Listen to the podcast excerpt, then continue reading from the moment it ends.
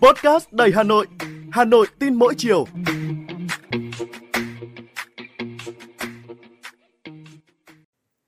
Xin chào bạn, tôi là Thúy Hằng, người đồng hành với bạn trong số podcast Hà Nội tin mỗi chiều ngày hôm nay.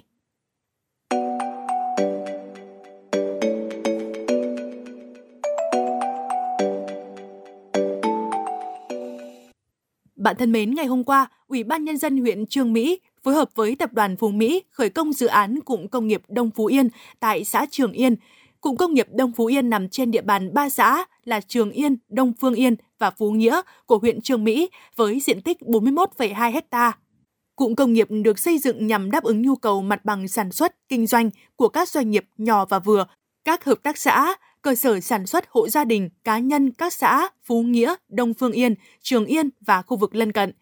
Cùng với dự án cụm công nghiệp Đông Phú Yên tại xã Trường Yên, huyện Trường Mỹ vừa được khởi công cuối tháng 12 năm 2023 vừa qua, Ủy ban Nhân dân huyện Đan Phượng cũng đã khởi công xây dựng cụm công nghiệp Song Phượng với quy mô gần 6,7 ha, kinh phí hơn 237 tỷ đồng. Cụm công nghiệp nằm ở vị trí thuận lợi giao thương hàng hóa, kết nối và phát triển kinh tế với trung tâm Hà Nội, các quận, huyện.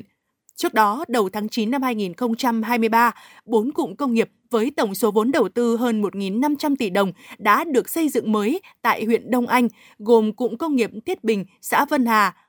cụm công nghiệp Liên Hà 2, xã Liên Hà, cụm công nghiệp Dục Tú, xã Dục Tú và cụm công nghiệp Thụy Lâm, xã Thụy Lâm nhằm thu hút các doanh nghiệp sản xuất, nhất là doanh nghiệp sản xuất các mặt hàng thế mạnh của địa phương như chế biến gỗ, mộc dân dụng, chạm khắc mỹ nghệ, sơn mài đi vào hoạt động. Bốn cụm công nghiệp đều được xây dựng theo hướng hiện đại, áp dụng công nghệ tiên tiến. Hiếm có một địa phương nào ở nước ta có số lượng làng nghề truyền thống nhiều như Hà Nội với 1.350 làng nghề, trong đó có 321 làng nghề truyền thống đã được công nhận. Những làng nghề đã tạo nhiều việc làm và góp phần thúc đẩy phát triển kinh tế, xã hội địa phương. Tuy nhiên, phần lớn các cơ sở sản xuất tại các làng nghề vẫn tập trung trong khu dân cư đông đúc, gây ra ô nhiễm môi trường, ảnh hưởng đến cuộc sống của người dân. Nhiều cơ sở sản xuất có nhu cầu mở rộng mặt bằng, đầu tư mở rộng sản xuất, kinh doanh nhưng lại thiếu quỹ đất. Và trước thực trạng này, Ủy ban nhân dân thành phố Hà Nội đã ban hành kế hoạch quản lý, đầu tư, phát triển cụm công nghiệp trên địa bàn thành phố năm 2024. Thành phố sẽ tiếp tục có các chính sách hỗ trợ, thu hút các chủ đầu tư, hoàn thiện kỹ thuật các cụm công nghiệp đang hoạt động và khởi công xây dựng hạ tầng kỹ thuật 23 cụm công nghiệp thành phố yêu cầu các cụm công nghiệp xây dựng mới và cụm công nghiệp, cụm công nghiệp làng nghề đã đi vào hoạt động phải có trạm xử lý nước thải đạt tiêu chuẩn.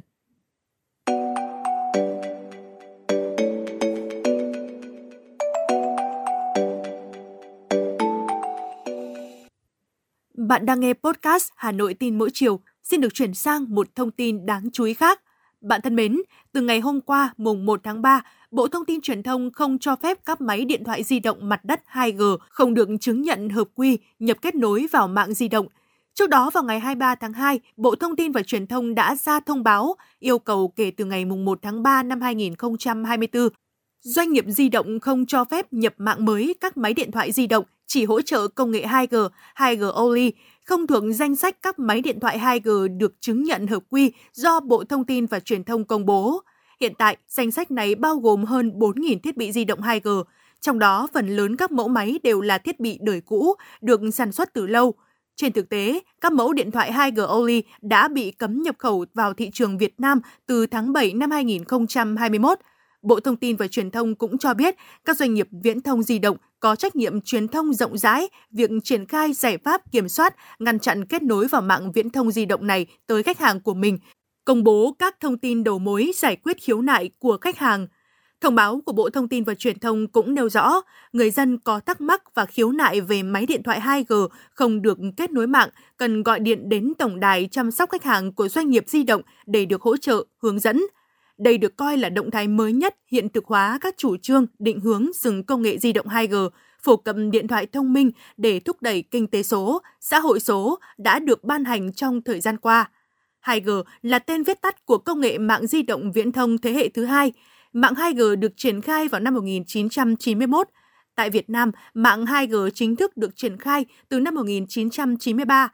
tại thời điểm mà 95 đến 97% mạng viễn thông thế giới vẫn là analog và các hãng vẫn tiếp tục sản xuất các thiết bị này. Việc đi tắt đón đầu đã tạo ra không ít khó khăn đối với ngành bưu chính viễn thông Việt Nam lúc bấy giờ. Tuy nhiên, cũng chính nhờ lựa chọn này cùng với quyết tâm khắc phục vượt qua khó khăn của chính phủ và các doanh nghiệp đã tạo ra những bước nhảy vọt đối với sự phát triển của ngành viễn thông Việt, từng bước đưa Việt Nam trở thành một trong những quốc gia có tỷ lệ người dân dùng mạng di động lớn nhất trên thế giới. Tuy nhiên, cùng với những yêu cầu của thời đại, quá trình hội nhập kinh tế thế giới, thì việc sử dụng những thiết bị 2G đời cũ đã không còn có thể đáp ứng được yêu cầu mỗi người dân trở thành những công dân số trong thời đại số hóa toàn cầu hiện nay.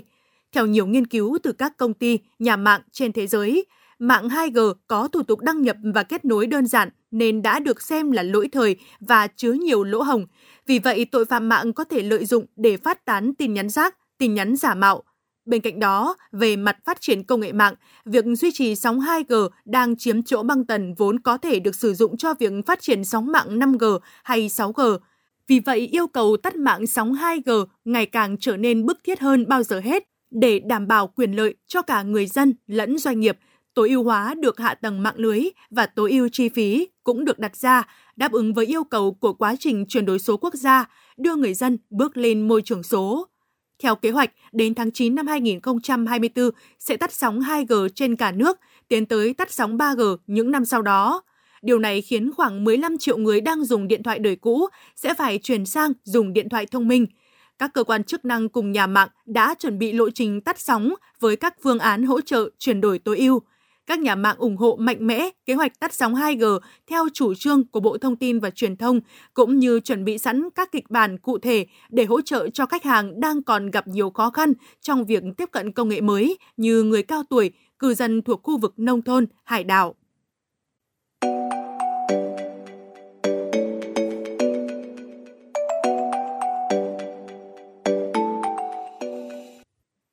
Bạn thân mến, bạn vừa nghe podcast Hà Nội tin mỗi chiều của Đài Phát thanh Truyền hình Hà Nội. Các bạn có điều gì muốn trao đổi, hãy để lại bình luận bên dưới để chúng ta cùng bàn luận trong những số tiếp theo. Còn bây giờ, xin chào và hẹn gặp lại.